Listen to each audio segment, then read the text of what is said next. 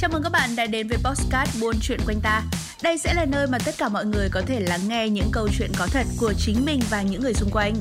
Cho dù đó là một câu chuyện về kết thúc có hậu hay là chìm trong đau khổ, là thành công hay thất bại, là một câu chuyện nghiêm túc hay một chuyện phiếm chỉ để kể cho vui, chúng tôi luôn sẵn sàng lắng nghe những tâm tư của các bạn.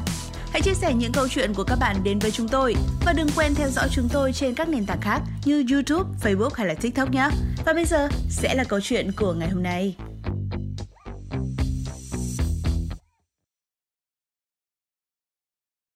Tôi đã đọc trộm nhật ký của bạn gái để cưa đổ cô ấy. Xin chào, tôi tên là Mạnh.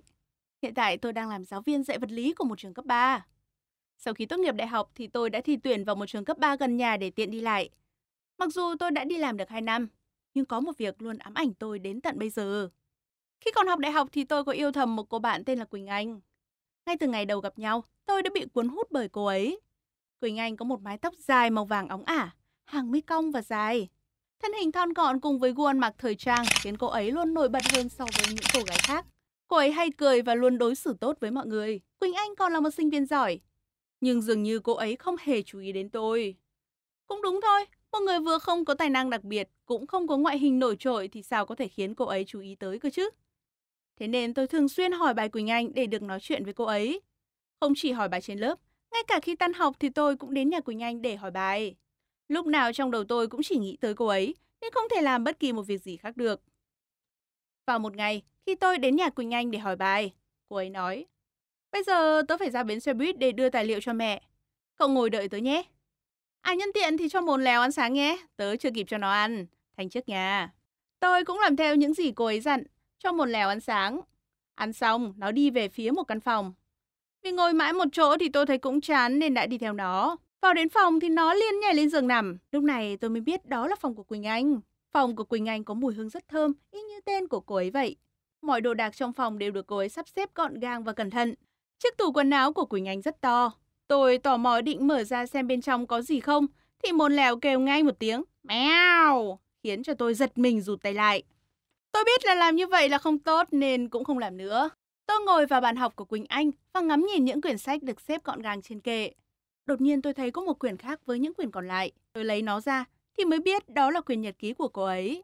Tôi biết là không nên xem trộm nhật ký của người khác nhưng vì rất tò mò nên tôi đã mở ra đọc. Tôi thực sự đã đọc nó. Một lèo không kêu thêm tiếng nào nữa làm cho tôi không có cảm giác mình đang phạm tội. Trong đó Quỳnh Anh viết mẫu người lý tưởng là một anh chàng biết chơi guitar, biết hát, yêu động vật và đặc biệt là một người có múi. Khi đọc đến đây thì tôi thấy hơi buồn vì hình tượng đó không giống tôi chút nào. Tôi còn chưa từng sờ vào cây đàn chứ đừng nói đến chuyện biết đánh đàn. Tôi vốn là người đàn ông không có khiếu hát hò, nên tôi rất ngại mỗi khi cất giọng. Tôi là một người cũng có chiều cao, nhưng vì không ăn uống điều độ và lười tập luyện nên thân hình không được hoàn hảo. Nói thẳng ra là tôi chẳng có tí cơ bắp nào. Tôi lại là một người không hề thích nuôi thú cưng chút nào. Tôi cảm thấy chúng nó rất phiền và nuôi chúng còn tốn kém. Nhưng khi về nhà, tôi tìm mọi cách để biến mình thành hình mẫu lý tưởng của Quỳnh Anh. Tôi bắt đầu mua guitar về tập và mua một con chó về nuôi.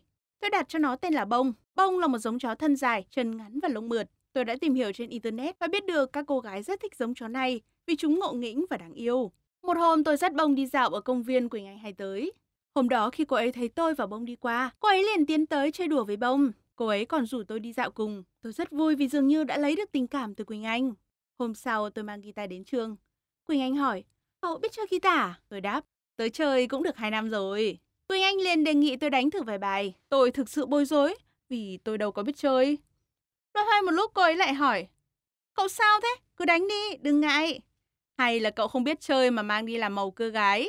Bị đoán trúng tim đen tôi bối rối đáp. Tự dưng hôm nay tôi hơi mệt, để khi khác nhé. Thế là Quỳnh Anh không yêu cầu gì nữa. Thật may mắn cho tôi lúc đó, tôi biết là Quỳnh Anh thích một anh chàng cơ bắp.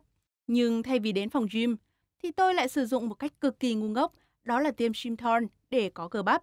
Khoảng 2 tuần sau, Quỳnh Anh kinh ngạc khi thấy ngoại hình của tôi thay đổi. Cô ấy tỏ vẻ nghi ngờ về điều này và hỏi tôi rằng cậu mà cũng có cơ bắp á? Sao trước kia tôi thấy cậu không có mà nhỉ? Tôi bắt đầu sợ hãi và không biết nói gì nhưng vẫn cố đáp lại. Do cậu không để ý đấy thôi. Quỳnh Anh cũng nghĩ rằng do cô ấy không để ý, chứ không hề nghĩ rằng tôi đã bơm Simthorn. Vài tháng sau đó tôi tỏ tình với Quỳnh Anh và tất nhiên là cô ấy đã đồng ý. Sau đó chúng tôi kết hôn và hiện tại đã có một bé gái rất đáng yêu. Cuộc sống hiện tại của chúng tôi rất hạnh phúc, nhưng cô ấy không hề biết tôi duy trì ngoại hình cơ bắp của mình bằng việc tiêm Simthorn. Tôi không muốn Quỳnh Anh biết tôi đã lừa cô ấy như thế nào. Đó là nỗi sợ hãi ám ảnh của tôi, vì có thể bị phát hiện bất cứ lúc nào. Cảm ơn các bạn đã đến với Postcard Buôn Chuyện Quanh Ta. Đây sẽ là nơi mà tất cả mọi người có thể lắng nghe những câu chuyện có thật của chính mình và những người xung quanh. Cho dù đó là một câu chuyện về kết thúc có hậu hay là chìm trong đau khổ, là thành công hay thất bại, là một câu chuyện nghiêm túc hay một chuyện phiếm chỉ để kể cho vui, chúng tôi luôn sẵn sàng lắng nghe những tâm tư của các bạn. Hãy chia sẻ những câu chuyện của các bạn đến với chúng tôi và đừng quên theo dõi chúng tôi trên các nền tảng khác như YouTube, Facebook hay là TikTok nhé. Còn bây giờ thì xin chào và hẹn gặp lại.